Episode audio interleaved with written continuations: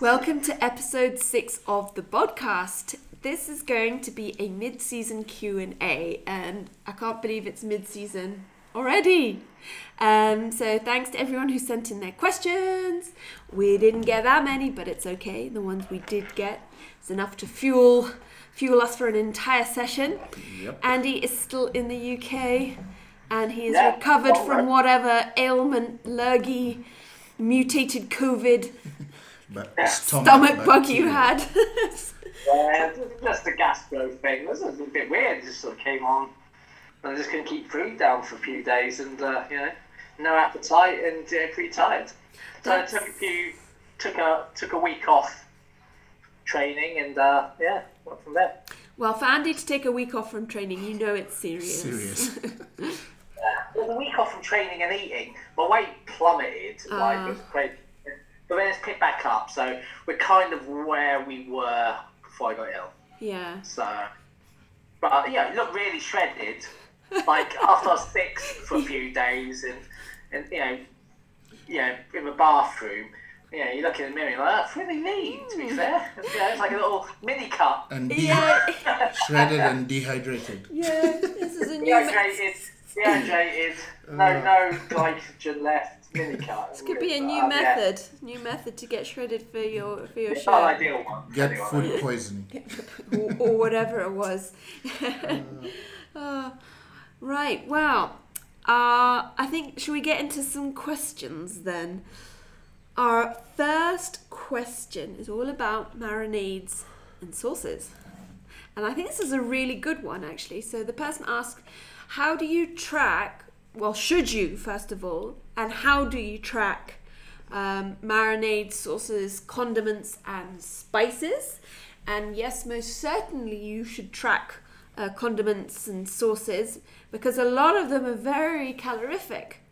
Um, and I did do a small post about this the other day. We went out and I was giving tips for if you are eating out to ask for these, uh, you know, your sauces and stuff on the side, so it's easier for you to add in if you want to add them in, um, or or for you to sort of approximate them. And so yes, definitely log them. And I mean, I weigh them. If it's sort of ketchup or mayonnaise, soy sauce, just weigh it, and then that's how you log it. It's how you log anything. Yeah. A, a marinade is a bit different, I would say, because you're probably well, not not really. You can still weigh it all out before, and then marinate whatever you're going to I, I marinate. would try and make your own marinade, then you know Yeah. what's gone into it, because yeah, marinades are easy to make. Um, it's not like it's a sauce where you've got a specific taste. Like yeah, HP has a specific taste. Yeah, and yeah. proper Heinz ketchup has Yeah. a specific taste.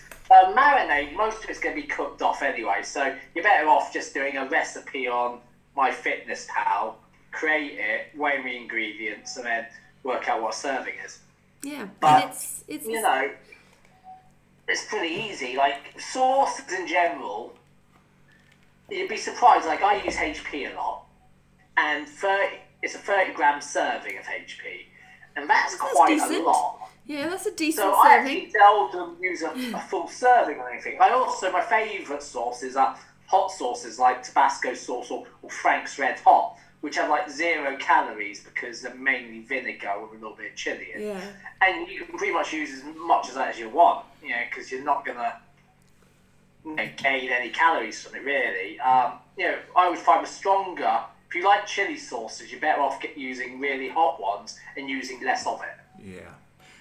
I've been using a mild sweet chili sauce where you got to bang your hands for the sugar. Yeah, because you find a lot of people, especially, I'd say serial dieters, who it's like you're always dieting. It's like I'm eating veggies, and then you see the amount of sauce that goes into the salad or whatever, and it's and um, you because serial dieters, you know, it's always complaining weight is not going down, blah blah blah, but you're not Yeah. really taking into account everything else, especially the sauces. and So- they add up. Yeah, because you could be eating, you know, uh, in a deficit, so your meals are in a deficit. But the moment you put in the sauces, it's it's it, it just takes it up, and you're you're off the deficit, and you're in a surplus. Or Yeah, and it's Well, that's the thing. This is how much sauce you have, and I've seen Yeah. people are ridiculous. Like I've, I've seen people go, Yeah, and they're like, like- oh, that's a serving. You're like, oh no, Yeah, that- that was not a that's serving. That was guesswork. it. It goes- It goes back to what we've always said about basics. Start off. Don't try and be an intuitive eater till you know what things actually are. Yeah. I always say it's you know better to track early on and track everything. Track all your condiments, measure them, understand what a serving of HP or ketchup is, or you know avoid probably barbecue sauces that are loaded with sugar, but you know make your own sauces if you need to. You know look for the reduced sugar sauces, but but know what a serving size is. It's absolutely because, like when I when I'm maintaining or when I was in the surplus, I was, I I I did just guesstimate sauce like serving. I love ketchup, so I didn't even weigh that, and that's okay. But if you are in a deficit, then when I started weighing out that serving size, I was like, I think I was up there with you, Andy, the 30 grams, because the serving size actually of like ketchup mayo is usually 15 ml or 15 Yeah. grams. It's about there. And like two servings of that is you're getting up to 40, 50 calories. So, you know, if you're having that at every single meal, I think the important thing That's to remember with sauces like ketchup is the sugar content. yeah. yeah. That you can get reduced sugar better, like Don't get that it if is you- high sugar, and it's not. It's like fructose corn syrup sugars. It's like highly starch modified, and you know, especially if you are someone who is has like we talked last week about lifestyle issues, Yeah. lifestyle diseases. If you are someone who's got blood glucose issues, you know, sauce can be something that really spikes your blood glucose and, and will cause insulin problems. And those sauces can dull your insulin sensitivity because they mm. are such high sugar. Yeah. So, yeah, I think that from a health point of view, it's always worth remembering that. Hence why, you know, my go-to sauces tend to be something like Frank's Red Hot or Tabasco, and you can get Frank's Red Hot in Kenya. Yeah. I've seen it. I've bought it. Um, you know. Uh, but once I finish my chili farming, I've made my own hot sauce, a fermented hot sauce, probably next year at some point. But Andy's Weird. hot sauce. Everyone, everyone will be expected to buy it. Yeah. This but um, in. In fact, be more anabolic than all the other Yeah. sauces. and actually, what you've said, I think, applies to all foods, especially if you shop in the supermarket. Just uh, try get a habit of looking at the ingredients of your, you know, foods that you buy the most, and just just learn what's going into your food and how much sugar or salt is in it. yeah, there's Yeah, a if lot you've of got sugar. time, prepare your own food from scratch always, including sauces.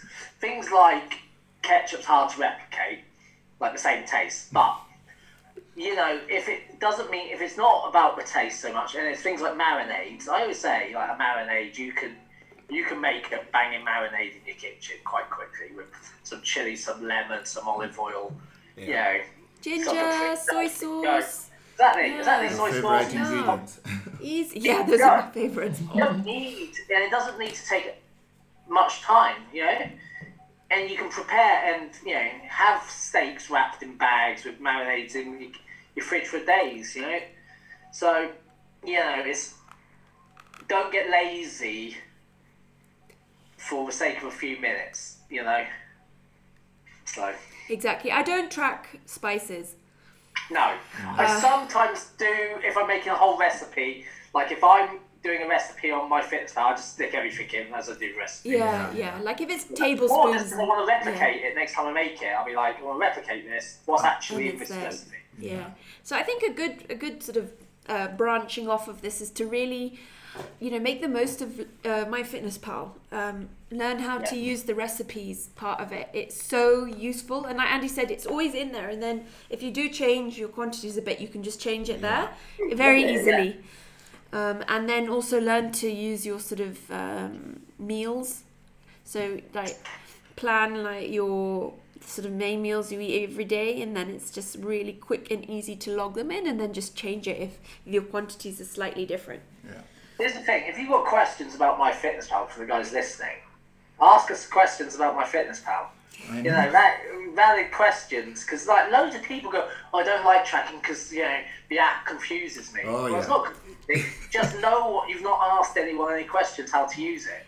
Oh. You know, I expect you to be an expert in my fitness pal from day one. Yeah. It takes time to understand it. It does, I also yeah. think you know how humans are in a way you're just scared of knowing. I think people are scared of finding out yeah how much more or how much less they're actually eating. So It's like it's, it's, that, it's that thing when you get a new client. You go right first week. I just want you to track what you are eating now currently. Yeah. You got panic in their eyes. It's like, yeah, Yeah, whoa. yeah. And it's, I mean, it's, and everyone does it slightly differently, which is, you know, it's so good to ask questions about it. Be like, oh, that's, that's so much easier than how I used to do it and how you're doing raw to, to cook food. Well, that's the thing. That is the yeah. thing. Raw cooked weight. Yeah. It doesn't really matter, does it? As long as you're consistently doing the same thing Yes, per exactly. meal. Exactly. Yeah, I understand. And it's a funny one because you know I know I think you, you guys will Leon at least knows this is the Fouad Abiad podcast. yeah, Uh, and the same question comes up every single time. Yeah. How you know when you're tracking meat, do you do it as raw weight or, or cooked weight? yeah, It doesn't matter. Just keep to the same one every single time, and you know variables are the same. You know? yeah, exactly and there's i mean uh, with our online clients we, we do sort of pretty in-depth tutorials on, on Yeah. how to use it because um, you, you know it, it just makes your life so much easier because a lot of people are, are parents cooking for their family and they're like well i don't want to be eating you know making my own food here on the Yeah. side I'm like you don't have to if you know if you you can make a whole recipe and then you just weigh it out for yourself For and yourself, it's yeah. it's really easy um, Yeah, That's what I do, kind of. I, I make a big bowl of, say, curry. I will then, look, I'll portion it, stick it in the fridge and say to anyone, help yourself to it. Yeah. That's a portion there. yeah eat it or eat half of it, doesn't really matter to me. You know, it's cooked, and then I'll just need to, if I need to, cook more. But, yeah. you know, we can all eat the same meal. Or we can all go to the fridge and choose one of each. One meal. meal. Perfect. Yeah. I love that, and it's, it just shows you there's no excuses. You know, it's it's not going to make you look like a pariah weighing your food or making Exactly. yourself some something Yeah. weird and dry without sauces because you're you're scared or you don't know how to log them. And I think that's the thing. A lot of people, when we look at a bodybuilder's diet and think it has to be boring, like And plain chicken, bit of broccoli, bit of rice. It doesn't. I, you know, look, I love my chicken curry. Well, uh, you know, chicken, some spices, some tomatoes, some onions, some garlic, handful, a big handful of spinach, maybe some peppers. Kaya loves it. I love it, but actually, the calories, the main calories, come from a chicken, added olive oil, and then, so your good fats and your proteins there, and then the rice on the side of your carbs. Yeah, I You think you've got some spinach there for some extra oomph and some fibre. Yeah. So really, you know, you can load that with flavour, Yeah. and generally speaking, people don't need to think we've got to eat plain chicken breast, plain rice. yeah, because uh. I think people forget like bodybuilders and just sportsmen alike. It's it's more of a convenience issue Yeah, and 100%. yeah, it's because you can eat you can flavor a chicken or eat bland. For a sports person, a bodybuilder, it doesn't matter. You're thinking of numbers and the goal. But for most people, that that's not that's not their way of Yeah, life. you so- still got to enjoy it. And Yeah. like now I'm in a deficit, Leon is not. For ease, ease for me, I prefer to cook.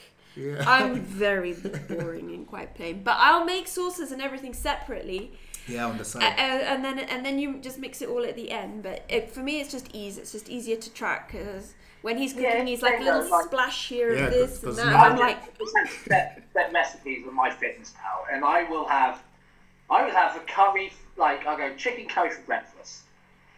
Uh, Mid morning dinner, I might have a chili and rice. Then curry and rice, and chili and rice, and yeah. Yeah. And depending if I'm cutting, I'll just have less. Less so, yeah. let's it, yeah. I'll keep more with the chicken breast. And you know, do it like that. And you know, as long as you know what's in it, you can work out your daily meal and your daily food intake. When it comes down to it, the only time as a bodybuilder you need to overly worry is when you're in prep. And then when you bring your calories so low that therefore anything you can cut out, which is just going to be added calories, you do. So it's easy to go plain then because you, don't. If you want to add a little bit of extra fat, you can just Yeah. add a teaspoon of olive oil on Yeah. the top, a little bit of sugar via ketchup or whatever. You know, you can add those after to the plain meal, Yeah. but it's easier to track. But generally speaking, in the off season, it's about having for bodybuilders having whole meals that hit all those macros, but also improve your health in the off season. Yeah. And I think that's why you're better off with things like stews and curries, where you know what's gone in it, because you can then load it with some vegetables and fibre, and it's easier to eat. Because the problem is, if you've just got a big pile of chicken breast, big pile of rice, and a pile of broccoli, that is not going to taste good in your mouth, and you will get bored of your food quite quickly. If it's got a little bit of a tomato sauce with it, that you will digest it better because you know you'll produce more saliva because you'll you'll want to eat it and it digests quicker, Yeah. and you won't be so full when you get to your next meal. Yeah, no, I think those are great points. Okay, question number two. I really like this one as well. Has your coaching ethos changed in the last year or two? And I think we all agree that, you know, as a coach, you should be constantly evolving, learning, and not afraid to admit that your past techniques or ways were maybe a bit misguided or wrong. Um, you know, we all look back to that first program we wrote and we're probably thinking, wow.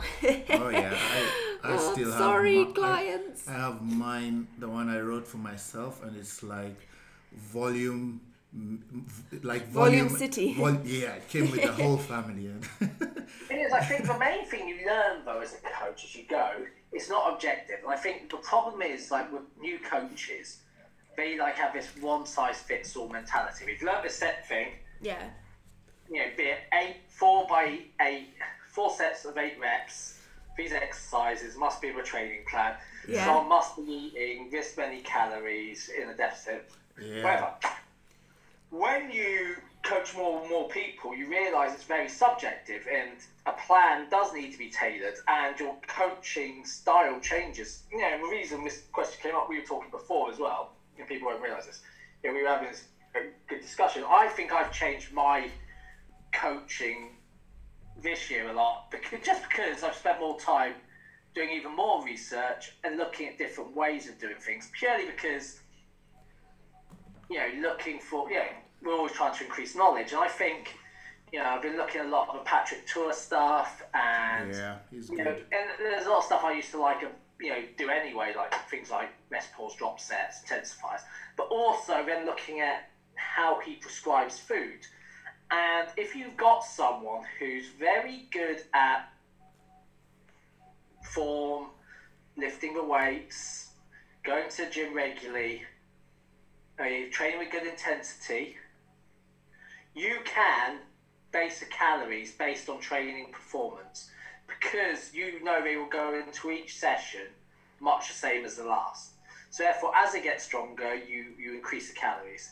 So you're only feeding the gym progress rather than just having a set feeding pattern. Yeah. That's really interesting. Yeah, I, I've actually. never even thought about that. I think that's a So yeah, good so one. as long so as long as gym strength and progress increases, you increase the calories to match yeah, that. yeah. And it makes So they- total then, sense. then they get stronger again, and everything just keeps working symbiotically. And that might mean on rest days reducing calories. It may mean putting them up. It depends on the person, how their metabolism works, how their digestion is, how their recovery is. But again, that's that subjective matter. If they are someone who, on the rest day, becomes very sedentary, you know, say we work from home or an office and they're very sedentary on the rest days, you're probably better off reducing the calories. Keeping certain things high, like the protein, because they're still going to be repairing their muscles from previous session. Maybe keep fats high, the carbs low, because they're not expending lots of energy. yeah. You know, and thus, if someone works there as a labourer, you need to keep those carbs a little bit higher on rest days because they are still expending energy and maybe will use up the calories you need to rebuild otherwise. So it's just about knowing your clients, knowing how they work, and then programming accordingly. Yeah, which I think for me that also changed because I know when I started I was very big on carbs being the main energy source rather than looking at an individual that way like what do you do? What you know how how does your day look like? How do you deal with stress and things like that? I looked at it like carbs are energy so i'm going to look at that first before anything else so I'd say that's also one very big thing, especially in nutrition, it it's just become subjective and it's it's never one size fits all. Yeah. It's, I, I don't even know where to start. I've learned so Yeah, much this yeah. year. Honestly, like Oh yeah, this year alone. and I think geez. Andy, like you said, because we've just had more more time to do research and everything, and I, um, mine has mainly come from sort of um, biomechanics. I did a whole post on this actually, and just unlearning a lot of things we're taught. Um, and of course, you do need that basic learning. We've always said that you need your NASM, your ISA, your whatever, your foundation. your foundation course and certification, but that is very broad and it is literally the basics. From there, you really need to, yeah, unlearn a lot of stuff. Like you don't always have to do a four, a set sets of four, 10 to twelve reps.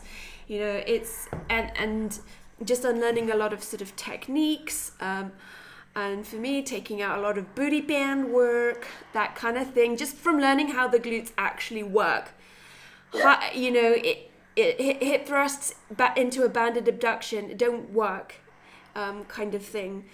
And you know, a huge one was you know like when you're doing the pulling motion, you're like, okay, squeeze your shoulder blades back. That's first, then pull. You're like, uh, no, no. So just doing a lot of unlearning, and then also, I, I think, uh, yeah, I think that you said, Andy, that uh, like my first programs were so boring. It was four by ten, three by twelve, and it's like no, you can do like you can do a one times a hundred, you can do a one times fifty. You know how how to to plan according to the client. You might be doing a strength phase, you might be doing a metabolic phase. You know, for women, you might be matching it to their cycle. Uh, and the same goes for the nutrition. So yeah, it's it's been a, mon- Yeah, a monster year. because people do forget, and and coaches especially forget that they're, people can grow in various rep ranges. Mm, yes, and people have different needs and people can recover from different amount of volume. As we say, volume should only be set by someone's ability to recover. yes, mm-hmm. If someone's got super recovery abilities, they, they train, they go home, have a nap, they sleep well at night, you know, they eat well, they can probably handle a bit more volume that week because they've recovered so well. Mm-hmm. And I think that's important. And you, it takes a while to learn to look out for these things as a coach and to ask the questions of your client have you slept? Have you recovered? You know, before planning a block, you know, before doing a training block, you know, get some feedback from a previous block. What exercises did you enjoy? Which ones didn't you enjoy? And why? Is it just because they were hard? If they were hard, we keep them in. If it's just because they felt awkward and you aren't connecting, we would take them out. And how did you recover from those exercises? You know, how was your eating? And things like this. And these are questions that come with experience. Um, and yeah, you're right. Biomechanics. I think one of the biggest things I've learned over the last few years is you can't truly isolate a muscle. Not truly. You know, when people go, right, we're going to just purely work on your lat width. Yeah. So you or bent your over upper, rows, ch- your upper gonna- chest. gonna work on. Yeah, we're going to do your upper chest, or we're just going to isolate your delts. It's like, right, it mm. doesn't work like that. So mm. therefore, your your training program has to understand that certain exercises fit together yeah, yeah, and certain exercises don't because you know, you're all over the show. So I think you know programming, and we've had that whole we've had a whole discussion on programming in an episode on programming is a super important skill for coaches, and but that goes hand in hand with understanding biomechanics. And I think as soon as you realise that as a coach, your programming becomes better. And once you understand that the nutritional needs of that programming and recovery, then your nutritional planning becomes better. Yeah. We, And it's a whole symbiotic thing rather than, yeah, you know, two different things. You know? yeah, which is also like you said, also understandings like just the principles and techniques. Because if I look at my programs now and then, I think then there was a rest pause, there was a drop set, there's a triple drop set, there's a uh, iso hold. it's like you're you're trying to use so many techniques to without knowing why. Without you knowing just like just why. shove that in there. yeah, you're like Well, it looks cool. set Or every exercise, Yeah. like, and there's no need, and it's almost impossible to recover for most people if you're lifting heavy enough. You can't do a drop set Uh, on yeah. every set, or Yeah. Can't do, you know, drops out of that set, you know, nice to hold on this set, uh, Uh, rest pause. some straight sets in the middle, just to give you time to, you know, for your metabolites to build back up and, you know, everything else. and I think for me that was a problem I did as a beginner. You know, because I think as a beginner you access so much information, you start trying to look smart to like your clients. Like, like Yes. I, I know, Yeah. I know things. So Yeah, it's- that's the thing. A lot of coaches fall for this, like trying to impress their clients with knowledge, and just put it in for no real reason. And it's like you, you, you know, in the old days, you used to be in magazines, and it'd be like Markus Rühl doing a mm-hmm. ten by ten, you know, Branch Warren's doing this. Then you try and merge them together. Yep. That's got to be good. That's got to be good. Let's go. on. true. And the thing is, it doesn't work like that. And you know, they're two different people, and just because it's written in a magazine, maybe they're not even be doing that.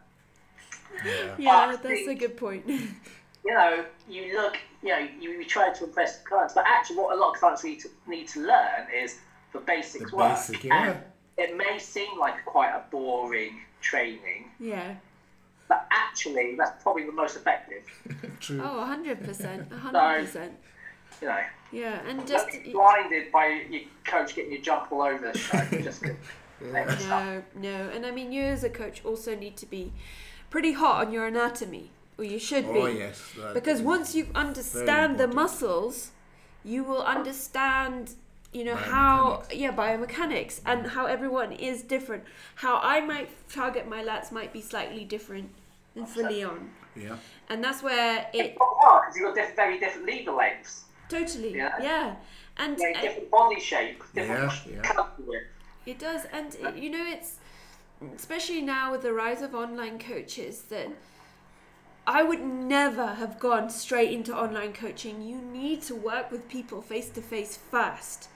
I, I still believe that because that's where you learn how in different bodies work. Because when you're an online coach, you're not okay. They are sending you form videos, but you're not there with them, where you can probably see that they're not feeling that exercise and why. So, How do you know your form's any good? well, Exactly. Yeah. That's that. you know, if you've not worked with people and you've not been in that gym environment where you are the coach and you're coaching with other coaches, I suppose, you know, you've got, or you've not been progressing your own education. Like, you know, how can you give someone form advice on a squat or deadlift if you've not done an Olympic lifting course, say, or, you know, Even coach I think it's, different. it can be a bit ludicrous, people who are very new to coaching, to say, send me your form video online and I'll just look at the video. Oh, and you can obviously tell them, you know, it takes a lot to be able to look at a video and look at someone's form. You've got to really know the exercise for starters to see it on a video and go, because the angle's always one angle. yeah, yeah, Right? the So, side you know, that looks there's a, good. you know, there's a lot of variables. yeah. Yeah, I was even going to say there's um for guys who listen and you're interested in anatomy, there's the app. It's called Essential Anatomy. Oh, yeah, it's it's good. an amazing app. Um, It's not free, but it's worth it. yeah, but Yeah, but what's there's um you for I know muscles and bones is free, but if you want to get like the nerves, the Ligaments. lymphatic system, the Yeah. ligaments, you you have to pay. Yeah, but if you It's just so want to look at muscles Yeah. and stuff, You just geek Yeah. out. search. Link it below, guys. Link it below. Yeah, Right. yeah, we'll we'll definitely link that. Um, but no, um, the other one is like you know, sign up to like the, someone like the Muscle Mentors website. Yes, You know, yeah. the catalog. And most, you know, Luke of the Muscle Mentors is super shit hot on on his um, biomechanics stuff. And you know, if you're ever in the UK, we do courses and things. They're not cheap, but they're the sort of things where if you are serious about your coaching, and I've seen people fly all over the world to attend certain seminars on biomechanics because you know it might be someone like you know go see about programming, and go fly and see Dr. Mike Israetel, or you know go go to a Muscle Mentors weekend seminar. Yeah, You know, combine it with your holiday. You know, take a holiday to the UK for a week and you know try and do a course for you're. Yeah, Save two, up, three you know, days Invest in yourselves. Mm-hmm. and that's I think that leads really nicely into the next question was identifying coaches and mentors, and that is I think a number one thing to look out for. You know, is their continuing personal development. You know, have okay they you want to make sure obviously that that's certified first but then to see if they're continuously investing in their in their education like are they doing these sort of extra courses? Are they kind of specializing in this or that? I think that's a, a really good one to look for. Yeah, I, you know, it's important that is, is something I, I, I like to rant on, and you know, you'll probably know talk about it in a second. Like, you know, you, you look on social media, and there's guys coaching on there, guys, Kenyan guys, with a lot of natural, ge- good genetics. So they look great, right? We've got natural genetics, but and they look fancy training on the Instagram video. Know, maybe squatting, and it looks all nice to the untrained eye. But the fact is that they're throwing, you know, they're going up and down really quick with a lot of weight. No real benefit to anyone. When we're doing that, or we're doing calisthenics, or we're doing something, we're bouncing all over the show. The fact is, yes, that person may look good, and they may have lots of followers. It doesn't mean they're a good coach, because the reality is this: depending on what your goal is, you know, you've got to look at, don't look at the coach.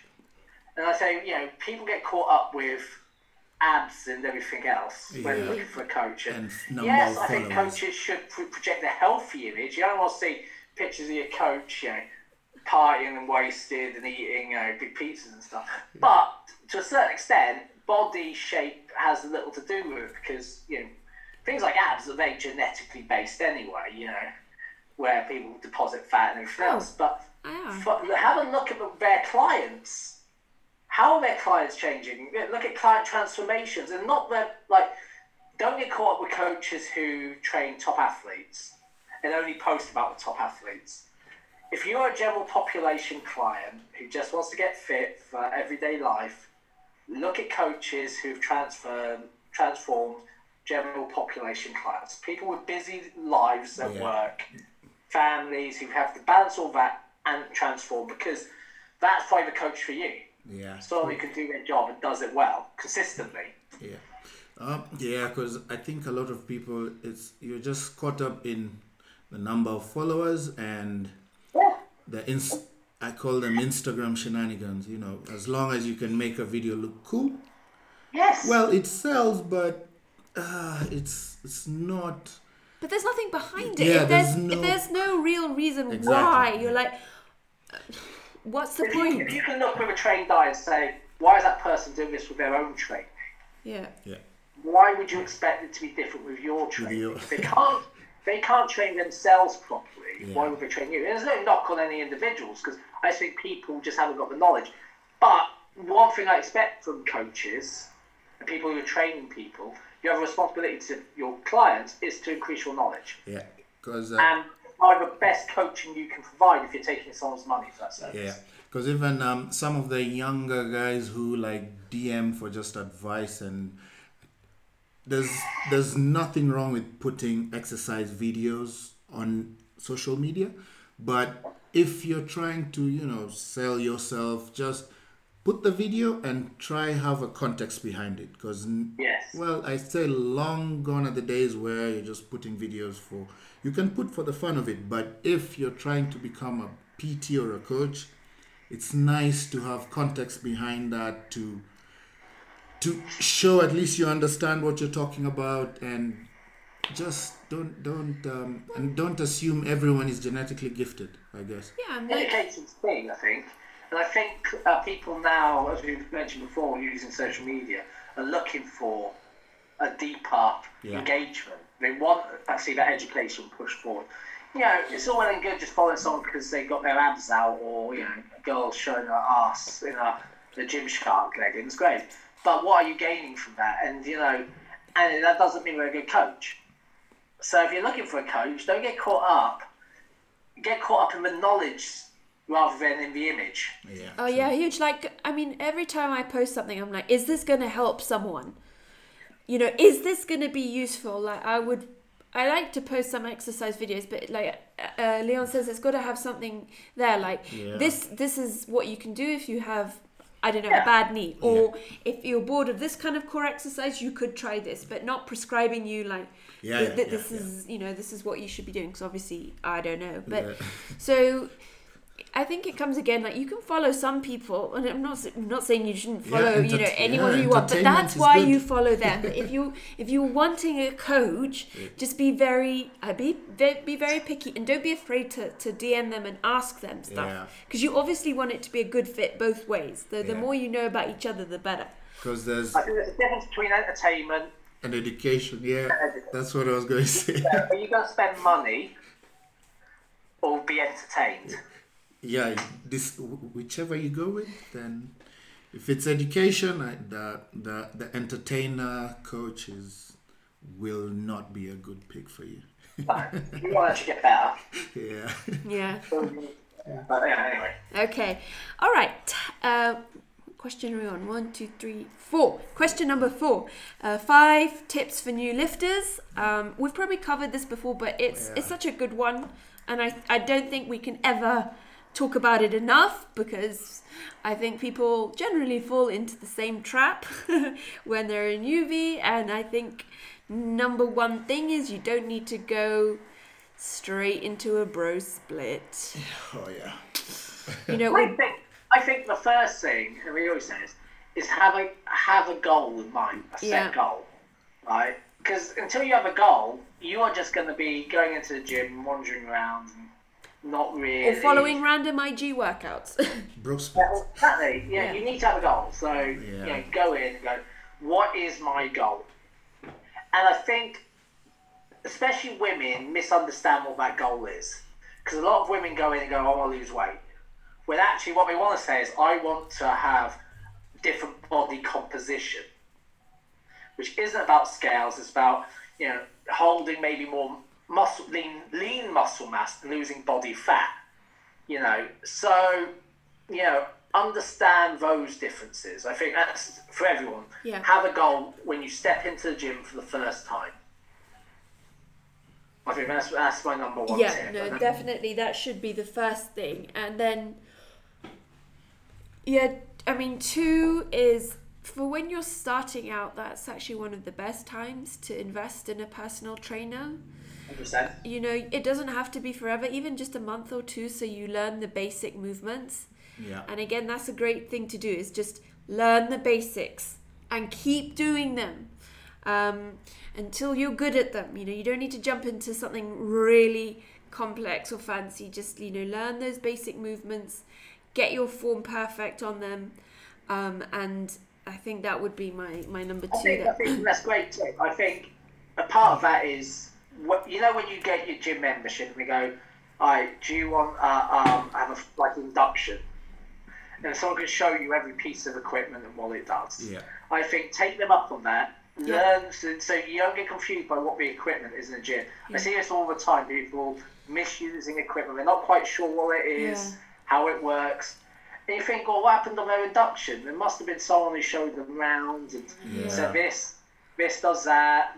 And don't be afraid to speak to a gym instructor and say, how does this piece of equipment work? yeah.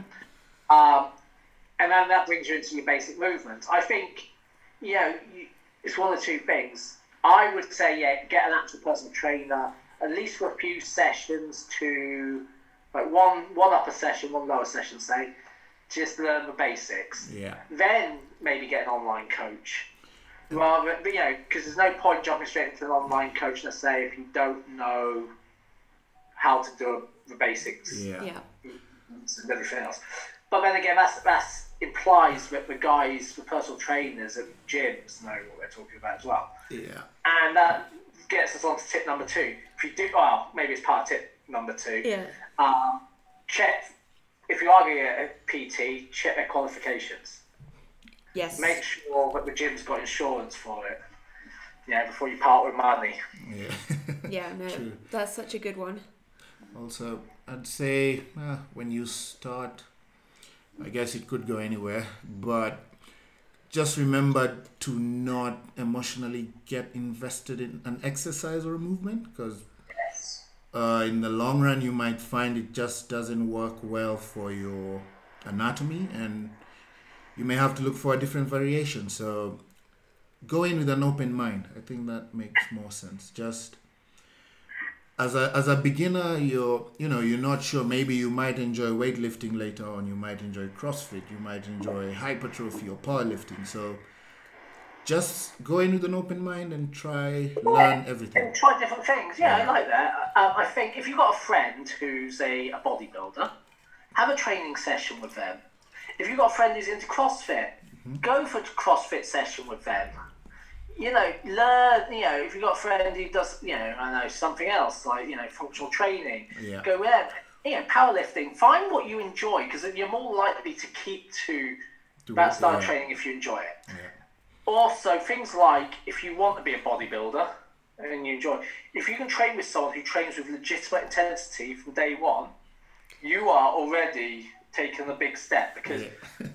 intensity is not something an online coach can tell you to do it, you know, it has to be taught in person Yeah. a lot of pts don't know how to train with intensity so if you can find someone who is an intense trainer and can train with intensity, they will train with you if you match that intensity. You don't have to match their strength, Yeah, true. just the intensity.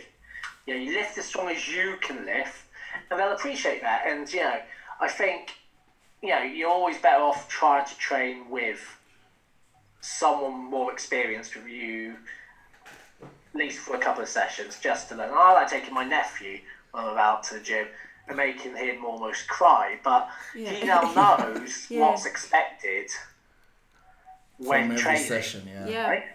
And that's and that's a good thing to have when you're 18. I wish I had had someone show me at 18 what intensity I needed. Yeah, we only had the Flex magazine, I guess. Well, that's the thing. But like, I look at my other training, rugby and Muay Thai.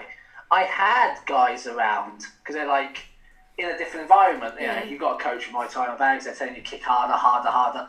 Rugby, you got a team. You know, Yeah, when you're yeah. young and you're developing, you know, there's older players like, go on, hit it harder, make that tackle. You know, so that knowledge is imparted on you. But when you go to the gym for the first time, you're often on your own. You're You've alone, got your headphones Yeah. in. No one's pushing you through that session. I think that's important. I think that's quite important. Yeah, and I think just be very patient, and you know, patience and consistency is always going to win out. And like master the basics. Don't, you know, the same with, uh, you know, i- i- with your nutrition or anything. You know, day one, you don't need to go out and buy every single supplement under the sun, every single bit of weightlifting equipment under the sun. You know, those are the those are the those are in the future. You know, when you after you've mastered those those yeah, basics, and that can take a long time. So, yeah, just be be in it for the long ride. You know, nothing. Nothing comes overnight. Muscle doesn't come overnight. Fat loss doesn't come overnight. Skills don't come overnight. So, 100%. I was going to say, patience is the biggest skill, especially for people who really want to transform their bodies. yeah. If you're impatient, it becomes a torturous process Yeah, because you you yeah you lose sight of the process. You're not You- enjoying you, it. You worry about it on the daily, and I think the mental side's as important as the physical side. I think Mm-hmm. you know we're looking at you know patience and this. Also, I see this a lot. People get nervous about first time. Yeah. oh, sorry, Oh, Andy has frozen. has frozen for a bit. He was talking about. we were getting doing so well with internet. Yeah, he was talking about getting nervous on the first time. Oh, I was I was uh, terrified my first time going to the gym. I uh, sort of you kind of sort of scuttle in. Yeah, everyone looks like they know what they're doing except you. You think they're looking at you and judging you, but they're they're honestly not. Uh, one minute. Let's get Andy back. Um, just went offline. Oh yeah. Okay, there we're back. go. Okay. Yeah, good. was on the wrong uh, As I was saying, um, people go in and super nervous and think everyone knows what they're doing. So, and that stops people from ever entering a gym, or you build up all this anxiety that they they're too nervous to even step foot. But the fact is, and we've said this on the show before, the majority of people in that gym probably don't know what they're doing. The majority are winging it, and you know, if you can go in with a plan, tracking your progress, you will already be in a better position than most of the people in there, even if you don't know the exercises. You can work with someone on that. But if you've got a clear goal and you're willing to work and you're willing to track and progress, you're already onto a winner. Yeah, because For sure. and I think willing to invest a bit of money in yourself as well, like in getting a good coach. There's no point sifting around for someone cheap because that's just going to take you backwards. You might as well Cheap invest from the beginning. Cheap is expensive. Nice Yeah. one. Yeah. Right. Next question. Okay, this is a good one for all of us. Five pieces of equipment uh, for building your gym or in your gym. yeah, like if, I think this came from, I got asked this question. Yeah. I think it comes from the Think we- of you were to build a home gym. Okay, because home gym. Lockdowns. Lockdown. Okay. It could be a home gym or a small gym. Like, you know, with lockdown, may Yeah. come back round again. I know Yes. in the UK, there's talk about another lockdown, Yeah. Christmas. we've we've discussed this before. Let's see who has a new equipment. new in- bit of equipment. Yeah, into their list. one new piece.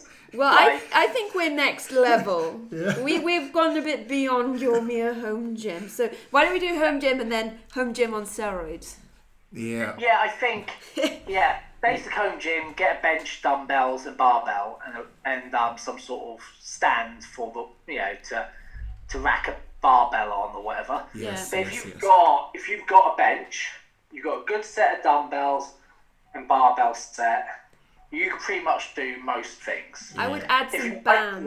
As a bands. The As a long bands, ones, yeah. not not Also, Yeah. also I think um, like if if you have extra money, I guess I think uh, suspension trainers like the TRX, Yeah, they've, those they've, they've proven But make to. sure you have those properly secured. Yes. maybe screwed into a concrete brick wall thing. Yeah. Rather than trying to tie it to a door handle or whatever gym failures you see. Yeah, we've seen the videos of doors coming Yeah, off. but they so- those are those are, those are really good. They're they're they're a good one to have because I think we were even discussing today like home gyms back training can be one of the hardest uh, to do. You know, push Yeah. is easy, legs is easy, but like pulling can be quite hard. So suspension trainers are, are great for that. Yeah, because um, assuming you know someone has like a weak or bad back, and the options with, when it comes to pulling, when you don't have like machines to support you, can be can be difficult. So a TRX Yeah. is an amazing piece It's a good to one, have. yeah. And we will we'll, say, TRX is good. we'll give a plug to Dr. Simon. Yeah, Yeah. it's Uh, Pain and Gain Equipment now has amazing stuff. yeah, yeah. And we will we will link him because if you want a really great home gym setup, good quality stuff, he will sort you out. Yeah. Um. Actually, it's like uh, this question is. Uh, I think Andy's frozen again, but Oh dear. this question is. Uh, wait, just one minute, and we're back. Uh, just having small time internet issues, but I was going to say it's like um, the other day when I was researching and it's just a question someone asked me and i was researching and you notice especially like guys in the movies or american prisons when you see youtube and they have the basic basic equipment Yeah. you do your pull-ups you have your barbell with weights you have your dumbbell with weights bench with a rack maybe for leg workout and then eat sleep and you know recover so Eat, sleep, Yeah, recover, that's the main thing. I think if you've got the basics, I think a pull-up bar, chin-up bar is a good one mm. because you can do a lot. If you can learn to do good strict pull-ups, yeah you can develop quite quickly a decent back yeah just true by true adding true reps. You know. Yeah, and you can add weight to that as well. Yeah, you can yeah, Easily. wear a backpack with some of your dumbbell plates in, you know. The fact is, you can get stronger and progress, and the same with the dumbbells. And if you run out of weight, add the bands, add some chains, things knocking around, you know. yeah Um, so I think they're the key things, really. A good stand for s- a squat stand, Yes. or a dumbbell stand that you can is adjustable, so you can put a bench under it to do bench press, but also use it for squatting is great. Um, so good quality stand, good quality bench, and a, a dumbbell set that you can add weights to.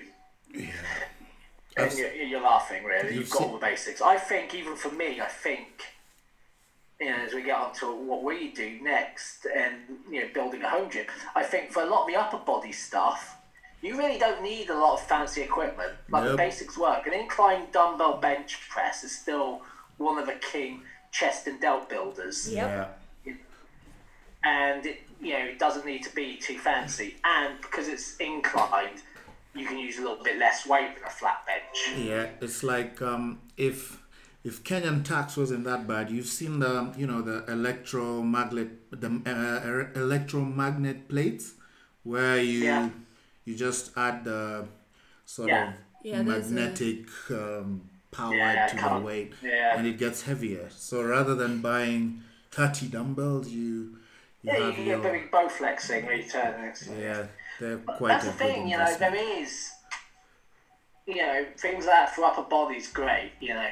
Even when you are experienced, most core exercise things are the bread and butter for everyone. Yeah. Be it the professionals, you know, bent over dumbbell rows, bent over barbell rows are still done by pretty much 90% of the pro bodybuilders you know, because the basics work. Yeah. Yeah, and then when you you know that's when you need some good programming. You know when when you Yeah. do have those basics because you can keep progressing with them if you know how to. Yeah.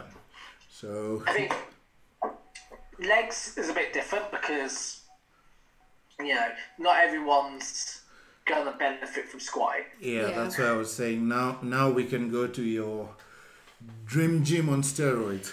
yeah, like that, yeah, like like how we're building our gyms at home. Yeah. What we, yeah, I'll I'll go through mine quick because I know we both got. Obviously, I'm taking you're building yours, I'm building mine. So first thing I got uh, was a T-bar row, a landmine. And the thing is, it doesn't even need to be like I got mine built, but you can get just a landmine attachment. yeah, true, true. Right? And with that bar, you know, with that hinge, you can do so many variations of exercise from, you know, From presses pressing, yeah. to you know, you know, landmine squats to you know, your rows and single arm rows. Like you can do a whole range with a T-bar. So therefore, you know, that's the first thing I bought because I think it's got the most applicational uses. Then, as you know, um, I built a pulley system, but actually I'm bringing another one in.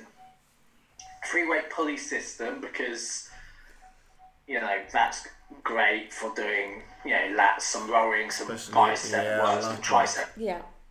Um, with me doing a pendulum squat, and the reason, as I've mentioned before, and here is with a pendulum squat, you can use a lot less weight on it because you know, the, whole setup's quite heavy, and with you know counteracting weight, you don't need a lot of plates, so you can get more bang for your buck. So, you know, as I said, then we go concentrate. In an ideal world, and I'm trying to work on this, I would have an adductor machine because it's quite a hard exercise to replicate. And try to build your adductors. Not everyone's going to build their adductors from squatting funny, with funny stances or Yeah. yeah. it's a it's a hard thing to replicate, and without good adductors, your legs will always look narrow. Right? You know, you can have the biggest quads in the world, and your your legs still won't look great without big mm, adductors. Yeah. So I think I would get an adductor machine, and as I said, I looked at that sort of one I sent you guys where you can load plate load it, and it lifts the plate up as you, as it goes together. The plate Yeah. lifts up and then up. So I think that's relatively easy to make, and I'm looking to get one of those made. So I think your best investments are into the leg equipment initially. Yeah. But obviously, power rack. If you get power rack with all the attachments, like a you know lat pull down, low row, Yeah. even better. Just get one of those. It's like the one I sent you, which was like if you get that, like with uh, Smith machine, power rack, some cable crossovers, Yeah, dip station. all in one piece. Yeah, amazing. That's just that one piece. You just Yeah. yeah, Yeah. got most of it. And actually, that I mean, it wasn't that badly priced. It would just be the getting it here. Yeah, it's a landing pad. Yeah. Yeah. it's like yeah, I was gonna say the actual purchase. You know, for people listening, you know, this thing had like everything. Everything. Really. Yeah. Yeah, it's probably about 200k's worth, 200,000 shillings worth to buy. Which is They're nothing really. it. But Yeah. no, that's the thing. If you were to buy those as individual pieces, like a Smith machine, a power Oh. rack, you know, it had a bench, it had some cables. They're like four you know, times that. if you were to buy it as individual pieces, it's going to cost you a lot more. Yeah. You Yeah. know, so I think like something like that would be good. As you said, the landing price of it with the tax man trying to take his BB. Oh yeah. Kenyan tax. Um, you know, it's going to go up. But still, even if it costs you three hundred thousand, it's still cheaper than buying pieces individually. Yes, that's very true. yeah, true. because it's a it's a one-off buy for the rest of Yeah. your life, Yeah, pretty much. seriously good investment. Yeah. Yeah. You look after it. So if you've got a bit of cash, something like that, um, and anyone listening, if you want the link, I'll send you what I'm talking about. Yeah. Um, but yeah, so there's good things like that. Um, as we know, yeah, so power racks are essential really for everything from I don't know, bent over, um, well, from the uh, what's it, the rows to you know Legs. legs, Everything. Romanian deadlifts to you know various various lots of stuff. And, and, you know, which is your power rack you're getting got the lat pull The down la- on it. It has a pull down and a, And a, a row. row. A low Low row. row. Yeah. So it. So so yeah, so you you've got both things there, and it's well, so you got it's got a pull up attachment. Yeah. Yep. And it's So, yeah. plate loaded, so it's perfect. Yeah, exactly. So- So, you know, there's a lot you can do with that one piece of equipment. That that so that what- covers so much, I think, and I mean, what? Yeah, pen, I think that with a pendulum squat, and then your Yeah. Pendulum or a or a leg press or a hack leg squat. press. Yeah. Mm. Yeah, the leg press hack squat's a good choice because um, you get two for one, you know, that mm. dual combo. Um, you know, when you're building like a gym in a smaller in- enclosure, you need to work out what saves space. Yeah. Yeah. What's going to be the most useful Yeah, and isn't going to take up all the space. So any combination equipment you can get is always going to be a winner. It's a bit like the lat pull down chest press com- hammer split Yeah. combo. Yeah. Brilliant. Um, you know, your yeah, that hack squat leg press is ideal because it's both. Um, yeah, that's, that's brilliant. Um, what other combos? I like the benches with uh, leg extension, hamstring curl. The Yeah. only problem with it is trying to keep constant tension. So I always say you should put a band on it, just so it's constantly under tension. Because Oh, otherwise, yeah. it, it's light, then it gets suddenly really heavy. He wants to snap you back down. Yeah, If you can keep a constant tension on there, it's a bit more like a cable one. Yeah. yeah. Uh-huh. And I think that that that pretty much covers Yeah. like you, Your you there you don't you won't break your bank, and you know you will have a pretty awesome little home gym. yeah. Then as you as you get stronger, you just buy weights every one two years, slowly as you. weights, and you know if You'll you, notice one thing, like none of us, none of us here mentioned cardio equipment. no. well, actually, I would love, I would love an assault bike. I love those things, air Yeah, bikes, whatever I you think call you can get them. away with one piece, but generally, as I said, if you need to cardio, you go for a jog. No, or ca- No. cardio just Andy, that's just, funny. We just did- get, get get yourself a pet, especially a dog, Yeah. and go walk outside. walk, yeah, or, don't, um, or run or with if- the dog. Or if you don't have a dog, get a skipping rope. yeah, true. Don't cost a lot, and Yeah. they don't take up any space, and you can do it pretty much anywhere. Oh, jeez. I know. Oh, That's, actually bad. That- that we didn't even think about No it. one. That's just us laughing. I like get a spin bike. I always Yeah, like spin bike, bike. assault bike. low, low. Yeah. low. Also, when it comes to cardio machines, I would advise guys from electrical stuff get the mechanical stuff, like the Yes. the curve runner, the treadmill with a curve, where you You don't need any power. yeah you control your steps, controls how fast you go, the The thing you don't realise, running machines and things use up a lot of electricity. Yeah, yeah, a lot. The motors that drive it, if your electricity supply is not very good, on those lower settings, like you want to go for a walk, but just don't move. Yeah. You almost got to get them moving before you can stand on them, because Yeah. otherwise they stop. Yeah. You know, so you've got a really good power supply for those, and also the maintenance.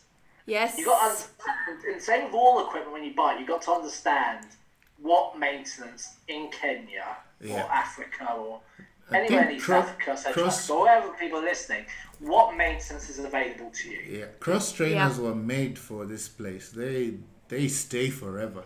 Treadmills, man, they're they're expensive. Like, Too many belts, too much Yeah. dust, and when that gets into them. No, they're Um, they're a pain in the butt. I think that's such a good point. Know know who's going to maintain them for you, where you can get your spare parts. yeah, yeah. Um, and that's why the sort of ones that don't need any power are great, especially when we're getting so many power cuts like now. yeah. Yes, Uh, 100%. Because there's nothing more annoying or dangerous if you're running on a treadmill and the power stops. treadmill, treadmill sprints and suddenly stops. Lethal, lethal. Oh my gosh. Oh, well, I think we've got time for one final question. And um, let me see if I. Hang on, Andy. This was another of yours, actually. It was a funny one. Um, where is it? It's Oh, about so comments. People say to us when they meet us the first time. Yeah, what what comments do you get on IG when someone meets you for the first time? The only reason I, I came up with this This is actually a question for me because I was thinking this. Every time someone meets me, we say one or two things. You're either, oh, you're a lot bigger in real life, or I'm a lot nicer in real Yep. life. That's the common one. I come across as like an angry hobbit man, like he's really small. Because I'm actually, yeah, I'm not really tall. I'm, I'm just under five foot ten. But um, yeah, I'm, I'm relatively big, and people who meet me for the first time, like I had guys come up to me in gym, go, "Oh, I've seen you on Instagram or listened to the podcast.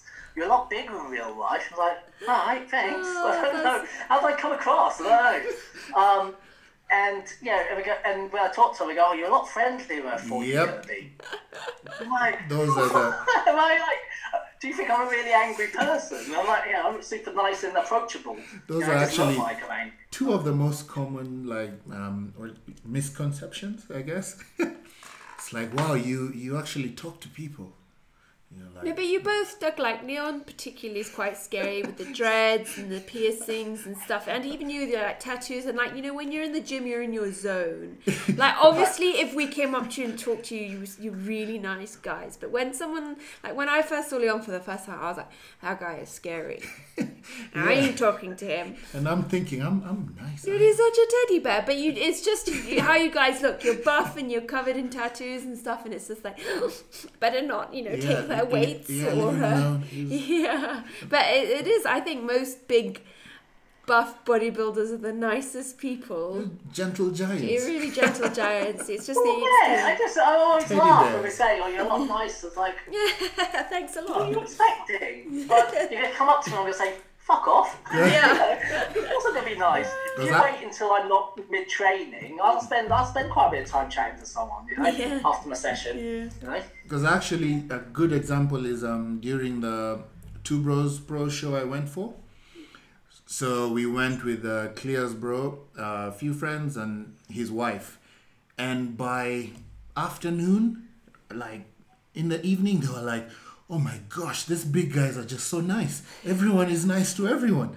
And when they came in at the first time, you know, it's everyone it's is buff intimidating. Yeah. guys are no you know everyone is in their zone like it looks like no one wants to talk to anyone but after a few hours they were like they they they they're, they're not what they look like No, they're really not. Bodybuilders But are there's some people don't realise, yeah. Especially like you know, you see, I, I'm someone who just naturally looks grumpy. I think I do look like. you know, I, I frown more than I smile, probably, but it actually doesn't mean I'm not nice. But uh, and I think you know, people get a certain impression from social media. It's a bit like when we asked Kamal to come on the show. You know, I messaged him, and he was like, "Yeah, sure." And we had a nice little conversation. I have a conversation with a few yeah top pro bodybuilders on you know regularly you know just like Jamie Johal I'm always chatting to him on Instagram you know you know and you Yeah, know nice, and he's a really nice guy and he's really super approachable. And I think majority of the guys are. Yeah. because everyone who's gone on a long fitness journey yeah. are in the same have always been in the same boat at some point. Yeah. yeah which that boat is it takes a long time eat train recover. Yeah. And there's no magic thing. Just because someone's more genetically gifted to get really big, it doesn't mean that you know they don't understand the same struggle as you. yeah Yeah. and i think which is a question we should ask maybe the listeners and it's is it that muscle is intimidating because it seems to be like a like a stereotype for everyone who's like big you know powerlifters bodybuilders Like dumb, scary meatheads. yeah there's the Yeah, probably like the listeners, the guys who listen. If you see this post on Instagram, you know, I'm sure like Clear usually posts when it's gone live. Yeah. Just put down in the in the, in the messages how how you view us. Yeah. I'm interested in people's thoughts on us three as, as people Yeah. from just listening to us or following our social media. Yeah, I'm always interested, yeah, by perceptions and see how close to reality Yeah. we are. Okay, I'll make sure I put that in. Yeah. Um, well, I think that's all we have time for today. Um, we will I we will link Simon Pain and Gain equipment. Andy, you're gonna link the the that power The amazing machine. amazing multi Power. Yeah, I'll, yeah, I'll put the link. multifunctional, multi-purpose everything. Yeah. Um, and yeah, we will be back next week with another really good episode.